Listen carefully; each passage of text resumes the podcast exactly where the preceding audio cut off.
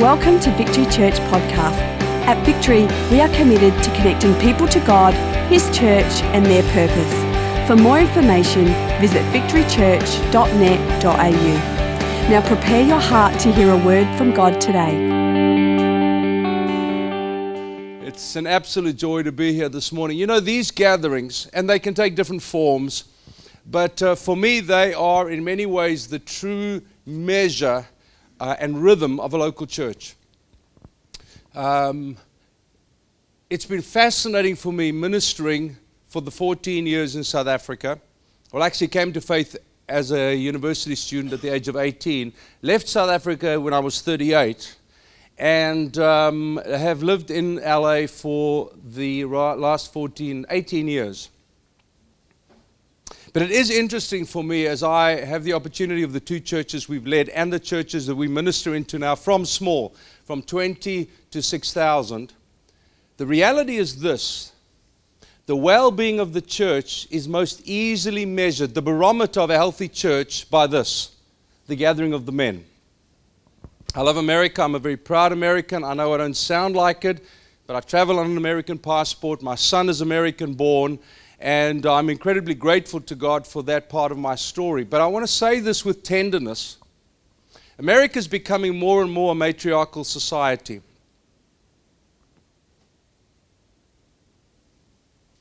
As more and more homes are without fathers, more and more mothers are traveling without husbands, more and more kids are being raised without dads what happens is that the society becomes more and more matriarchal. In other words, in the absence of men, women have to step into a dual role. They have to be both father and mother. And so when we go into churches, especially in the English speaking world, for me, the true barometer, the true finger on the pulse of a church, of course, it can be in your elder meetings, of course, it can be in Sunday gatherings. But for me, the truer measure, the more lasting measure, is this. The word on the ground is if a mother comes to faith, a mother comes to faith. When a father comes to faith, the family comes to faith. And so, this is an incredible honor for me to be here with you this morning. Um, I was in a prayer meeting a, a few months ago. I wasn't uh, leading it, but uh, during the time, I don't know how many of you are used to kind of quite open ended, open prayer times? It's not very structured, very liturgically specific. And uh, I looked across the room, and there was quite a pretty blonde who was standing off to the side. And I felt the Spirit of God say, Go across and pray for her. So, because obviously I'm a red blooded male, I knew that this would not be a good thing to do alone. So I took uh, Meryl with me, took some people with me, and I walked across and said, Hi, my name is Chris. She said, I know. And she introduced herself to me. I said, Do you mind if I pray for you? She said, No, absolutely not. I never ask people what to pray for because they rarely know what prayer they need. So as I come across and put my hand very gently on her shoulder, a story runs through my mind. This is the story. I have two girls. They're both married now. One has been married about uh, eight, no, 10 years. The other has just got married. And when they were small, one of the things I loved about being a dad of daughters is the affection exchanged between a dad and a daughter. Somehow I knew, this wasn't something I read in a book, but somehow I realized that her sexuality, my daughter's sexuality, was developed by her relationship with me. Her mother would teach them feminine ways. I mean, let's be honest, how, what on earth do I know about periods? You know, I mean, I'm probably not going to teach them anything when it comes to those things. But what I am going to teach them is their sexuality. And so um, I, uh, with each one of them at different times, I'd put their little feet on my feet and I would um, dance with them, put my arms around them, and they would cling on tightly to my legs. And invariably, they would then begin to initiate, Daddy, Daddy, can we dance? And and uh, they put their arms around me, and I would go, na, na, na, na, na, na, na, na, na. They'd hold on, oh, Daddy, this is so wonderful, so wonderful. And as I put my hands on this girl's shoulder, I say to her, I describe this just very briefly in her ear, And as I look at her, she's just tears streaming down her face. I said, You never had a father who danced with you, did you? And her head shook from side to side. I said, I'm going to ask you to do something. Would you mind putting your hands over your chest? Always maintain the integrity and dignity of the womanhood. And she did. And I said, Do you mind putting your toes just on the edge of my shoes? Which she did. And I put my arms around her and I just danced, just quietly, stationary. Da, da. She wept and she wept and she wept. About four weeks later, my son, who's a teenager, said to me, Dad, a bunch of us are going to Long Beach. There's a cool new pancake place. Is it okay if we go? I said, Of course. Car pulls up to pick him up, and I said, Look, I want to meet the driver. You know, all the good stuff. And uh, the, the window goes down, and there's the same girl. And she looks through the window and she looks at me. She says, I don't know if you, if you remember me. I said, I most certainly do. She said, I never had a father dance with me before, and I've always wanted a father to do that. And she said, Something broke over me that night because a father took time to dance with me. Never underscore, never undervalue the necessity and the priority of men getting together. It's not about beer, it's not about burgers, it's not about any other B you can think of. It's about us being empowered to be the men that this community desperately needs. So, your story is important. Please don't let the enemy ever lie to you and for you to think that somehow your story is less important than Paul's or Tony's or someone else's. Your story is important. It says in the book of Revelation that they overcame him, the enemy, Satan. They overcame him by the blood of the Lamb, that's the gospel and they overcame him with their own story. Our story is worth telling. Our story is worth telling. The Afrikaner, and I'm an Afrikaner, one of the things I loved, and I don't want to get distracted because I actually have some things I think will be helpful. But I remember growing up or going to visit my grandpa on the farm, and he would, early in the morning, there would be, I don't, it may be true here too, but it was so far back in the day that there wasn't electricity. There'd be a big coal stove, and my grandma would get up early and make rusks and put them in the oven. And I remember waking up as a kid with percolated coffee, coffee beans in a little pouch, boiling in water on the stove. And the longer the day went, the stronger the coffee came. But I remember sitting on my grandpa's bed and him telling me stories all the way back from when he was born, from the ox wagon days, from the days that the Brits fought the, the, the, the, the Afrikaners in the Boer War, and his sisters dying in concentration camps. And I remember sitting in there because our story counts.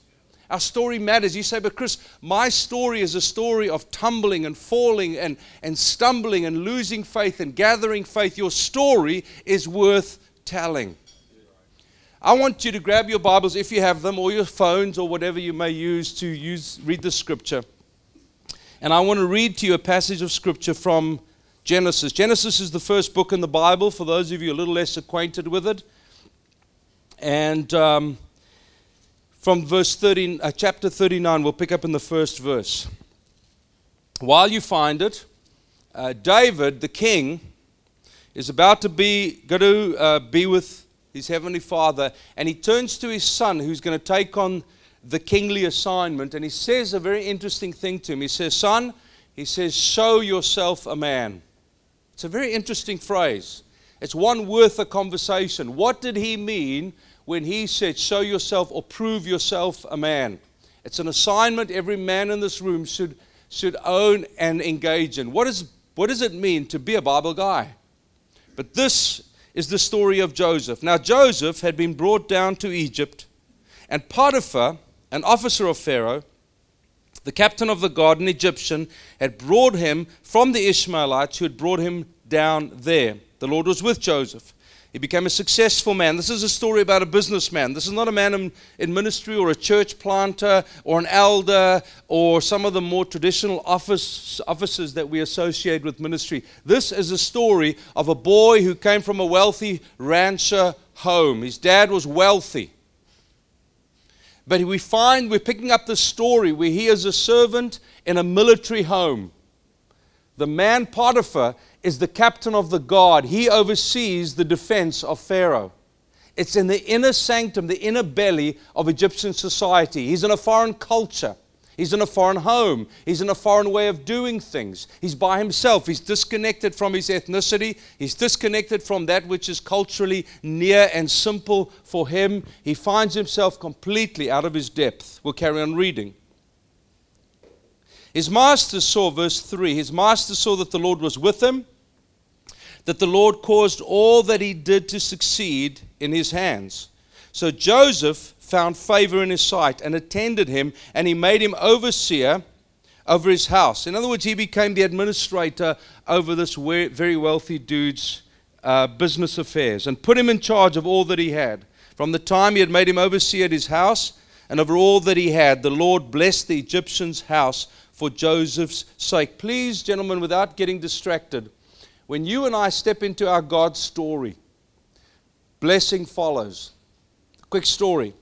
There's a man, a South African man, as it would turn out, who leads a church in Qatar. Rob Werter went to Qatar as a businessman.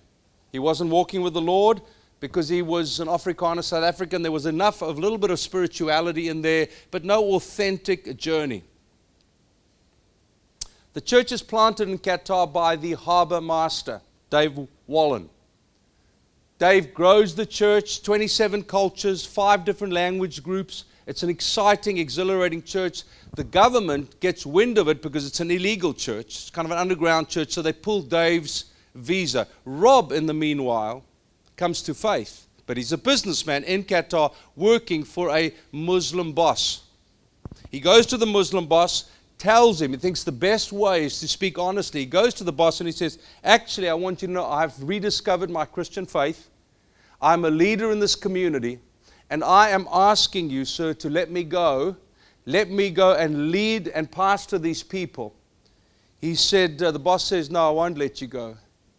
Rob says, Why? He says, Because you are too valuable for me. I don't know your God, I don't know your faith, but this I know since you've joined the company, we have experienced unprecedented blessing and prosperity and growth. I won't let you go. They sit at the desk, they negotiate. Eventually, the negotiated conclusion is this You give me one day a week, says his Muslim boss, and I will give you a full salary, plus a car, plus vacation, plus expenses. So, what he earned with a full salary, working a full month, he now earned working one day a week with all the perks and privileges because a Muslim man saw that it's too valuable to have a Christian in the office than to let this Christian walk out the door. That's his Joseph story. So he left all that he had in Joseph's charge, and because of him, he had no concern about anything but the food he ate. Now, Joseph was handsome in form and appearance. And after a time, his master's wife cast her eye on Joseph and said, Lie with me.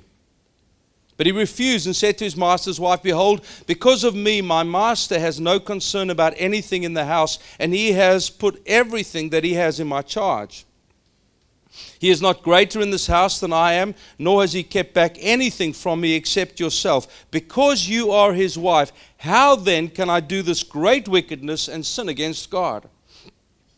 And as she spoke to Joseph day after day, perpetual drip feeding he would not listen to her, to lie beside her, or to be with her. But one day, when he went into the house to do his work, and none of the men of the house were there in the house, she caught him by his garment and said, Lie with me. But he left his garment in her hand and fled and got out of the house. As soon as she saw that he had left his garment in her hand and had fled out the house, she called to the men of the household and said, See, he has brought among us a Hebrew to laugh at us. He came into me to lie with me, and I cried out with a loud voice. And as soon as he heard that I had lifted up my voice and cried out, he left his garment beside me and he fled and got out of the house. And she laid up his garment by her until his master came home. And he said to her the same story, saying, The Hebrew servant whom you've brought among us came in to me to laugh at me. As soon as I lifted up my voice and cried, he left his garment beside me and he fled out the house. As soon as his master heard the words that his wife spoke to him, This is the way your servant treated me. His anger was kindled. He didn't process, He responded out of anger, and Joseph's master took him and put him into prison, the place where the king's prisoners were confined, and he was there in prison, but the Lord was with Joseph. Father, I just ask in these few minutes that we will gather almost like um, kind of a war party, that we would gather around the throne of grace, and that you, the commander of the army of God, would give us clear assignments.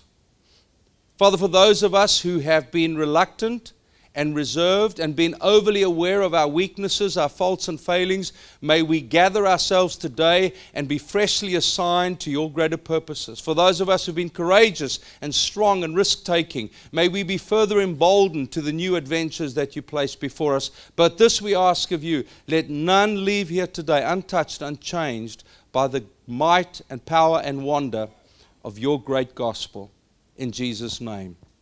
Amen. All right, gentlemen, I, I, really will try not to be long. Thank you for being here so early in the morning. And I will, um, I try to wake up. I'm an early riser. I've been awake since 4 praying for this morning. Uh, but that doesn't mean because my eyes are open that my mind is sharp. So we will try and make sense of it all. This is an interesting passage of Scripture, and here's my thesis. One of the things that differs Christianity from all other world religions from Islam, Hinduism, Buddhism, secularism, is the fact that God has for every one of us a unique assignment, a mission, a purpose, if you want. In none of the other world religions is there that sense of a personal God investing in every individual a specific assignment. So, to each one of us, there is a unique mission. You have a story. You are on this planet. When that story is complete, gentlemen, then you can be with the Father. Not until then. God did not create us to be morally good. God did not say in Genesis chapter 1, now what I want you to do is I want you to be good, I want you to be perfect, and I want you to be whole. He said, I want you to increase, I want you to multiply, and I want you to fill the earth. God gave man a unique and personal assignment. And the church has been distracted from that great gospel idea and been preoccupied with moralizing. And so many of you are sitting in this room limping by the fact that you have shadows in your story where you are not morally good, where you are not morally sound, where you feel like God scowled over your decisions and over your behavior. But the first point of conversation between man and God is not morality, but mission. Can I say that again? The first conversation between God and man is not morality, how good have you been? But mission, where have you been? Even when Satan came um, to, to, uh, with, with Job, he said, Satan, where have you been? What's been your mission? Not, Satan, you've been a bad boy, you were a naughty angel. He said, Where have you been? And because the enemy wants to make morality the big story, he gets our head down, our, our, our, our, chins are in our chest, beaten up because somehow he gets us to think my inability to be good is God's greatest preoccupation. And when I'm not good, God scowls at me.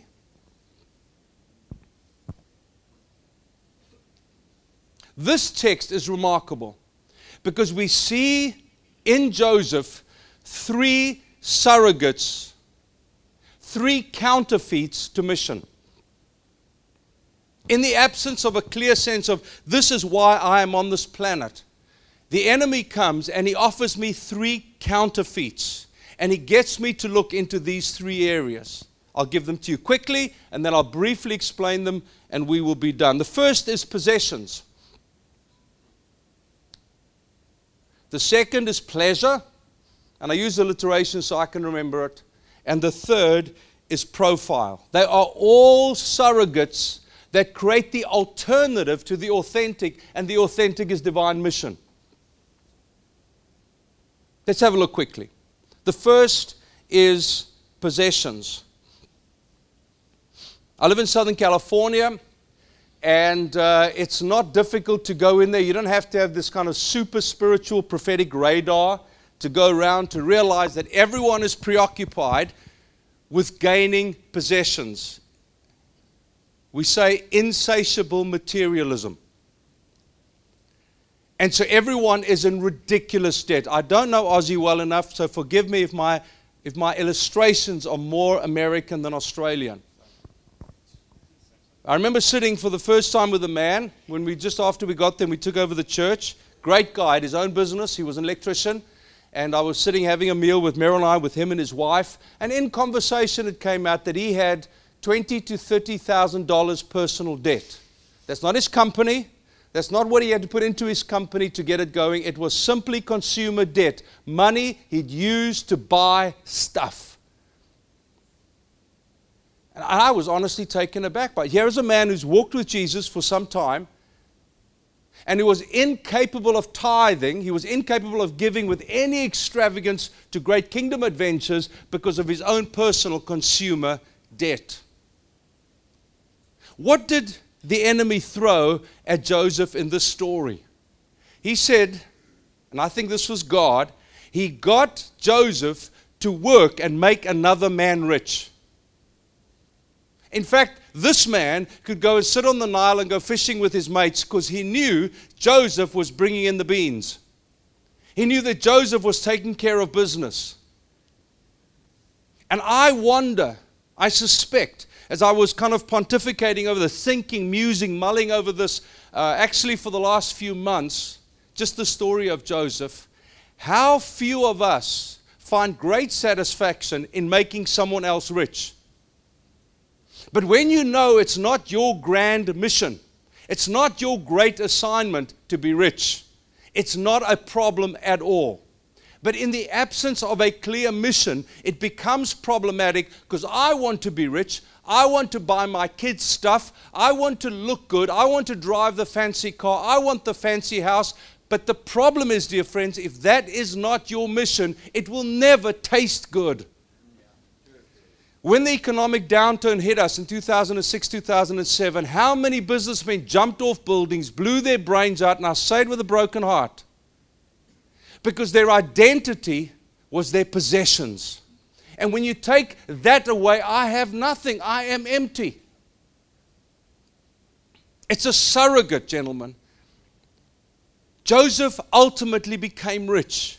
Abraham ultimately became rich. But it wasn't their grand assignment to be rich. Richness was the vehicle for their mission. I'm not a preacher that believes God wants us poor necessarily. It's almost not a conversation. What every one of us have to do is to find that place of God. What is my mission? My brother in law, John Higgs, great man, amazing man. His father and mother, his father was um, head prefect Natal Schools rugby, Natal Schools cricket, the prototype alpha male. His mother, gorgeous woman, I'm told, back in the day, also head prefect of a private school, come from two wealthy families, and basically they butchered their lives. The old man ended up living with a mistress, never divorced, divorced the mother because they were Catholics. Four kids. John was the younger, the other three are older lives, I don't know if I can say it here, forgive me if it's inappropriate, but in America we can. Lives are screwed up. I chatted with John. His old man ended up dying of alcoholism. His father lost the family wealth. There are streets named after the family that almost don't exist anymore because possessions became everything. And I asked John one day, he ran, uh, he, he was the top sprinter at school, won the art prize, rugby, the whole nine. I said, John, did your dad ever speak to you about your mission? And his eyes filled up. He said, My dad never ever spoke to me about my future. In America, the conversation is which university are you going to? Not are you going to university, it's which one are you going to? And so the conversations are never around mission. It's around university.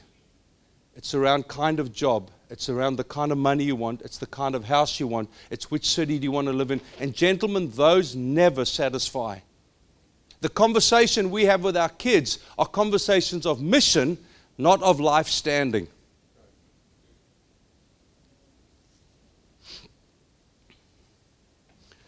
Jesus said this when he prayed. I hope it's not too intense. I'm desperately trying to think of a joke, but I can't think of one. So forgive me. But these are deep things to me because I'm now a father, I'm a grandfather, I have four grandkids, and I travel around the world, and fatherlessness is in my face everywhere I go. So forgive my passion, my intensity, my seriousness, but it is a fairly sober conversation. Jesus said this when he prayed. He said, Father, if it's possible, let this cup pass from me, but not my will, but yours be done. He surrendered to mission no matter how awkward, painful, and traumatic the situation was. When you and I don't have mission, we struggle to find meaning in hard times. A boxer, seeing we use that, understands hard times because the mission is clear in his mind. I ran marathons and ultra marathons, and the pain of waking up at 4 o'clock in the morning to go and run 20 Ks, 30 Ks was meaningful because of the mission ultimately that I saw running Durban to, to Pietermaritzburg, a 50 miler, 90 something Ks. See, mission may, gives meaning to hardship.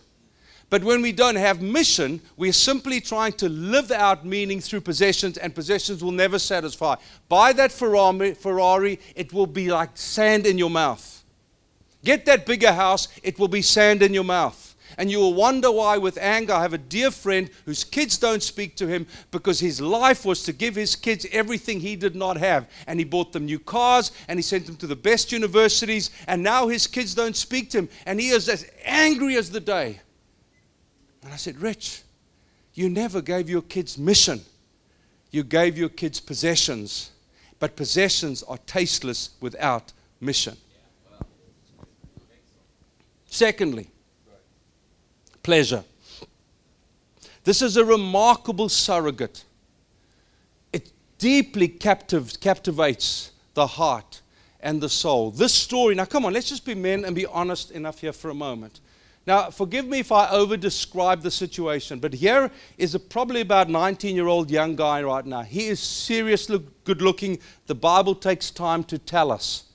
He's probably pretty lean, he's probably pretty ripped. He's probably, because of Egypt, walking out with minimal clothing in keeping with his position as a servant.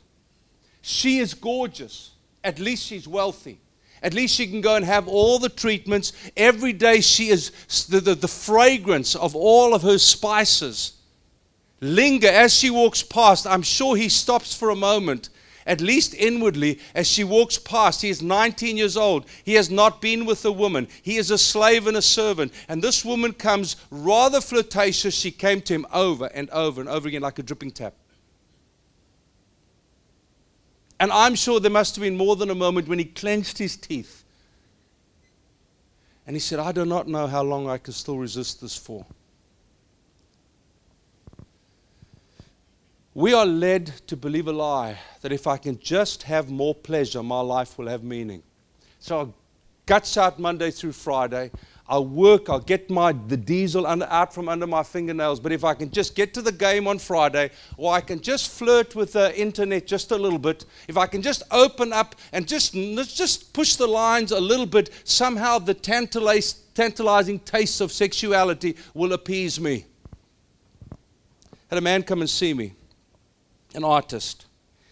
And he said to me, Chris, I have to tell you a story. I said, sure. He said, I am a very visual man because that's my work. I paint. And he said, I, um, we had to paint nudes. And so it was a legitimate way to look on a naked woman, naked man. But it was not enough. So I excused it in my mind and justified in my mind because I'm an artist and I've got to paint the human form. I'll just go online and I will just look at a naked form because it will help me. I'll be a better artist. But it wasn't enough. So I thought, what I can do is if I just look at a man and a woman together, then it will help me and I'll be a better artist and I can better communicate what my art is all about. So then I thought, well, if, if, if, I could just get a guy and a girl, then maybe I should just get like threesomes because that will help me be a better artist. He said, but that did not satisfy. And so I started thinking, well, maybe if I just see a man and a man together and a woman and a woman together, that will. And the enemy just rolled out the bait and slowly reeled him in because there was this notion if I just get a little bit more pleasure, I will find meaning and I will be satisfied. But this is insatiable, gentlemen. Pleasure outside of the context of mission never satisfies. Why would a fan kill a goalkeeper, shoot a goalkeeper in Colombia because they lost the game if it isn't that the pursuance of pleasure was meaningless?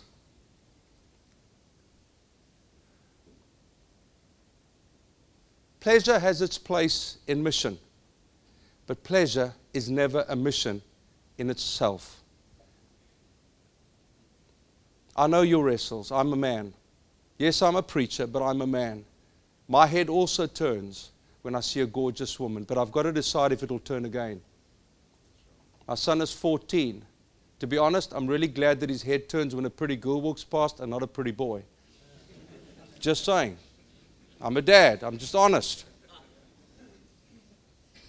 But I've also had to have the conversation of the internet with them because it never satisfies.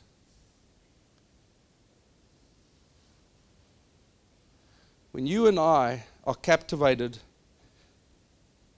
by mission, pleasure finds its rightful place. I am a passionate Liverpool supporter.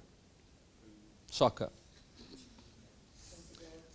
The Lord knows who are winners. That's what I'm saying. I'm a passionate. I'm a passionate Laker basketball supporter. I am. I'm a passionate Natal Sharks rugby union supporter. I am. I don't support South African cricket because they're losing right now. but if it loses its perspective, gentlemen, is what I'm trying to say. If it loses its perspective because mission isn't the primary driving agency, it becomes meaningless and will not satisfy. Jesus draws us into a place of enjoyment. Look, just quickly, quickly, quickly. I, I, did a series of talks before I left South Africa at the universities and schools on sexuality. And I knew I couldn't quote the Bible because it would be meaningless in this context. So I remember at one particular school, about a thousand boys. They were quite antagonistic towards me before I opened my mouth, and I was a lot younger then, kind of cool and hipster. And so my opening line went something like this I created the scene tantalizing their interest. Imagine your mate comes to you and says, Oh, I've just got this really cool sex thing lined up for this afternoon. And I describe it, and I want to be sensitive to the context here. Some younger and some older. And the guys were now leaning, and I didn't open the Bible, I didn't, they were now leaning into the story. I said, As you get home, you open the door, and your mate's with your mum. That's fine, isn't it? You should have seen the guys' heads going, oh, so what's wrong? Is, there a problem here? Or you go into the prom, you go into your uh, 12th grade dance, and this guy says, Oh, I just got really cool condoms, you know. And, and he describes, I've got this chick lined up, it's hot, we've got champagne, everything's lined up. And uh, as he gets into the limo and drives off, your sister gets it. That's fine, isn't it? It's, it's fine, isn't it? Because it's your sister. I mean, hey, your mate's going to get some pleasure. Hey, why not your sister? She can offer him the pleasure he desperately. And, and you can see the guys are agitated. They are seriously, seriously riled. Why? Because something, even in the, in the unsaved heart and soul, knows that it's not okay if your buddy wants to go and sleep with your mother. But Jesus, when he hung on the cross, turned to his best mate John and he said, I entrust my mother to you. Son, your mother, mother, your son.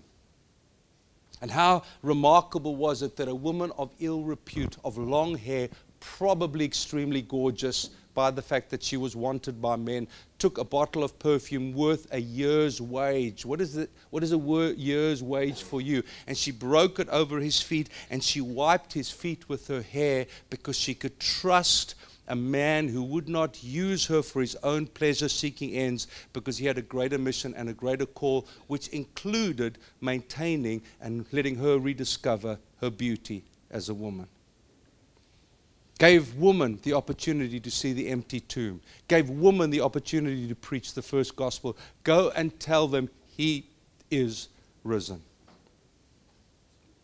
The surrogates of possessions, the surrogate of pleasure, never satisfies. My brother put his hand up at a meeting I was preaching when he was 18. He's five years younger than I was. He walked out of that meeting and went ballistic for 20 years. Got married, had affairs. Played rugby for the Natal Sharks, didn't pitch to a game. He went ballistic. Dope, alcohol, everything. I was in LA. I got a phone call. He said, But, he said, I've come back to Jesus. He said, I can do nothing about the last 20 years. They are wasted, they are empty, and I'm a broken man, but I'm going to make the next 20 years count. He planted a church, not that that has to be the response, but it was for him. Got a wonderfully reconciled mar- marriage. His wife is a gift. Jenny is a gift. She stood with him during all the junk. And there's hardly a week that goes by that he doesn't get the phone call Hey, Hendon, I heard you had an affair. Can you help me? See, your story can count. They've just done a story on him in the latest Christian magazine in South Africa. Your story can count, but don't be sucked in. Possessions and pleasure are surrogates, they're not the real thing. Lastly, and I close with this profile. We all think if I just get promoted, if I just get recognized, if people will just see me, then I've got meaning. If Tony will just put me on the stage, I can play music with Benno. If I can just give my testimony, if I can just profile, profile, profile, it is as seductive, but it is as surrogate as the other two are. Isn't it amazing, friends? Isn't it amazing? That God knew what He had for Joseph, and I'll talk a little bit more about that on Sunday night. But isn't it amazing that he has to find the dark night of the soul where he is forgotten? He becomes, in this text, a servant to prisoners. I mean, it doesn't get lower than that. I don't know if you can think of something lower than that, but it doesn't. Nothing is worse than serving prisoners. And I can only imagine Joseph, this young, good looking guy who was falsely accused, who's in prison for something he didn't do, who then becomes the servant to other prisoners, and he's lying on the floor on a mat in a stinky, smelly Egyptian jail, and he's lying and he's saying, God, you have forgotten me. But that is, there is no sweeter place to be ripped free from the demand of profile than feeling forgotten. When you and I can handle the forgotten moments, gentlemen, I think we are at our best place positioned for the great God assignment. When position and profile and recognition and applause are not the agenda that drives us, we are ready for the great God assignment. Jesus said it this way when he was on the cross Eli, Eli, lama sabachthani. My God, my God, why have you forsaken me? And every one of us, including me, I'm 55 years old. In January, I was crying out on my bed exactly, God, why have you forgotten me? And we are best positioned for the great God assignment when we've overcome the torment of forgottenness. While we hunker for possessions, pleasure, and profile, we are undermining the very mission that God has made available for us. I close with two scriptures. His mercies are new every morning. He chooses to remember our sin no more. Those are two texts that hold me captive. His mercies are new every morning. You say, Chris, I hear you, man. I wrestle with those very things, and I can, I can write stories about any one of those you may say to me. It's okay, sir. Like you, I'm a man who falters and stumbles and falls, and I'm vulnerable to my own humanness and my propensity to want possessions, to want pleasure. I am a pleasure seeking man, and who wants profile.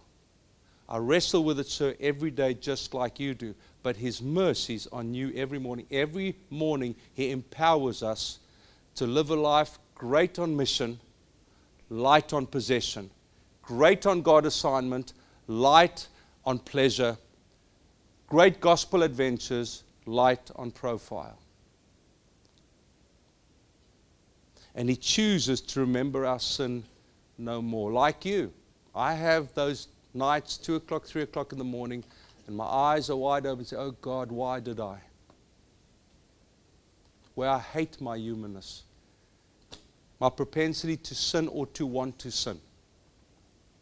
But I'm so comforted by the fact that He chooses to remember my sin no more. I nearly fell morally. I was 29 years old, thereabout. No, I was 30, 31 years old. My second daughter just been born. Meryl is a natural mother. Her instinct is to motherhood.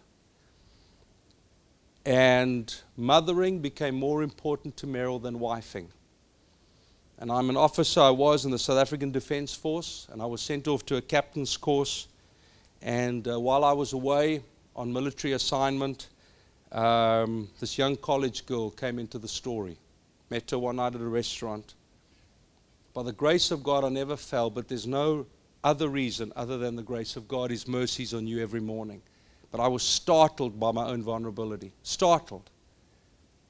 I came home and told Meryl, told Dudley, told Rob Rufus, who were my kind of accountability world. You know, the amazing thing is, that was many years ago, so it'll be 20 some years ago. Meryl has never raised that ever with me. We prayed together. She forgave me, and she never raised it again. Never held it as a gun to my head. Never put it as a Damocles sword over me. Oh, yeah, just when we have hardship again, what are you going to have an affair? Never once. And I found the power, the humble power of forgiveness and forgetfulness. The enemy wants you to remember, gentlemen. He wants you to. And that way he keeps you weak, he keeps you beaten. But there's good news today. The good news is not just the honesty of that matrix to say, Chris, I, am vulnerable to those things too.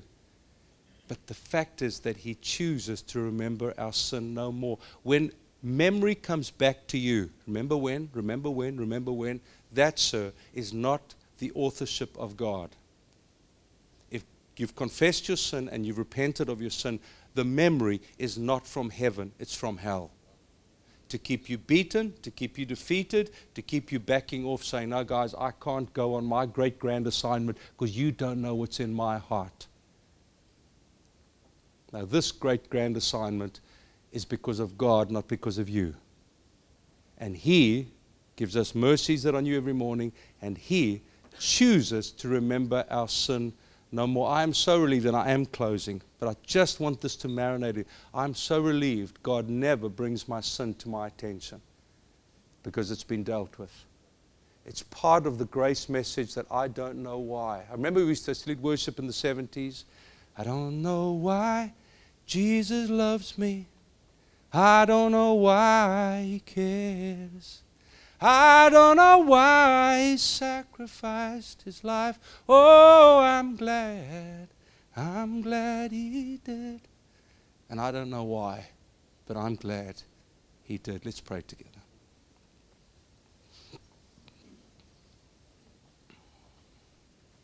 Your mercies are new every morning. Though our sins were as scarlet, they shall be as white as freshly fallen snow. Thank you. According to your character of forgiveness and forgetfulness, you choose to remember our sin no more. And that is amazing. I thank you, Lord, for the, I don't know, hundred and something men who are here today, each with a unique God assignment, each with an extraordinary mission. Today, can we shrink the power of possessions? Can we reduce the influence of pleasure? And can we remove the propensity for recognition and profile? And today, can you enlarge once again the great global assignments you've put into our lives by your grace and by your kindness? And that will bring glory to God because we know we don't deserve it, but you are amazing. Thank you for taking the time to listen. If you have any questions, please email us at admin at victorychurch.net.au.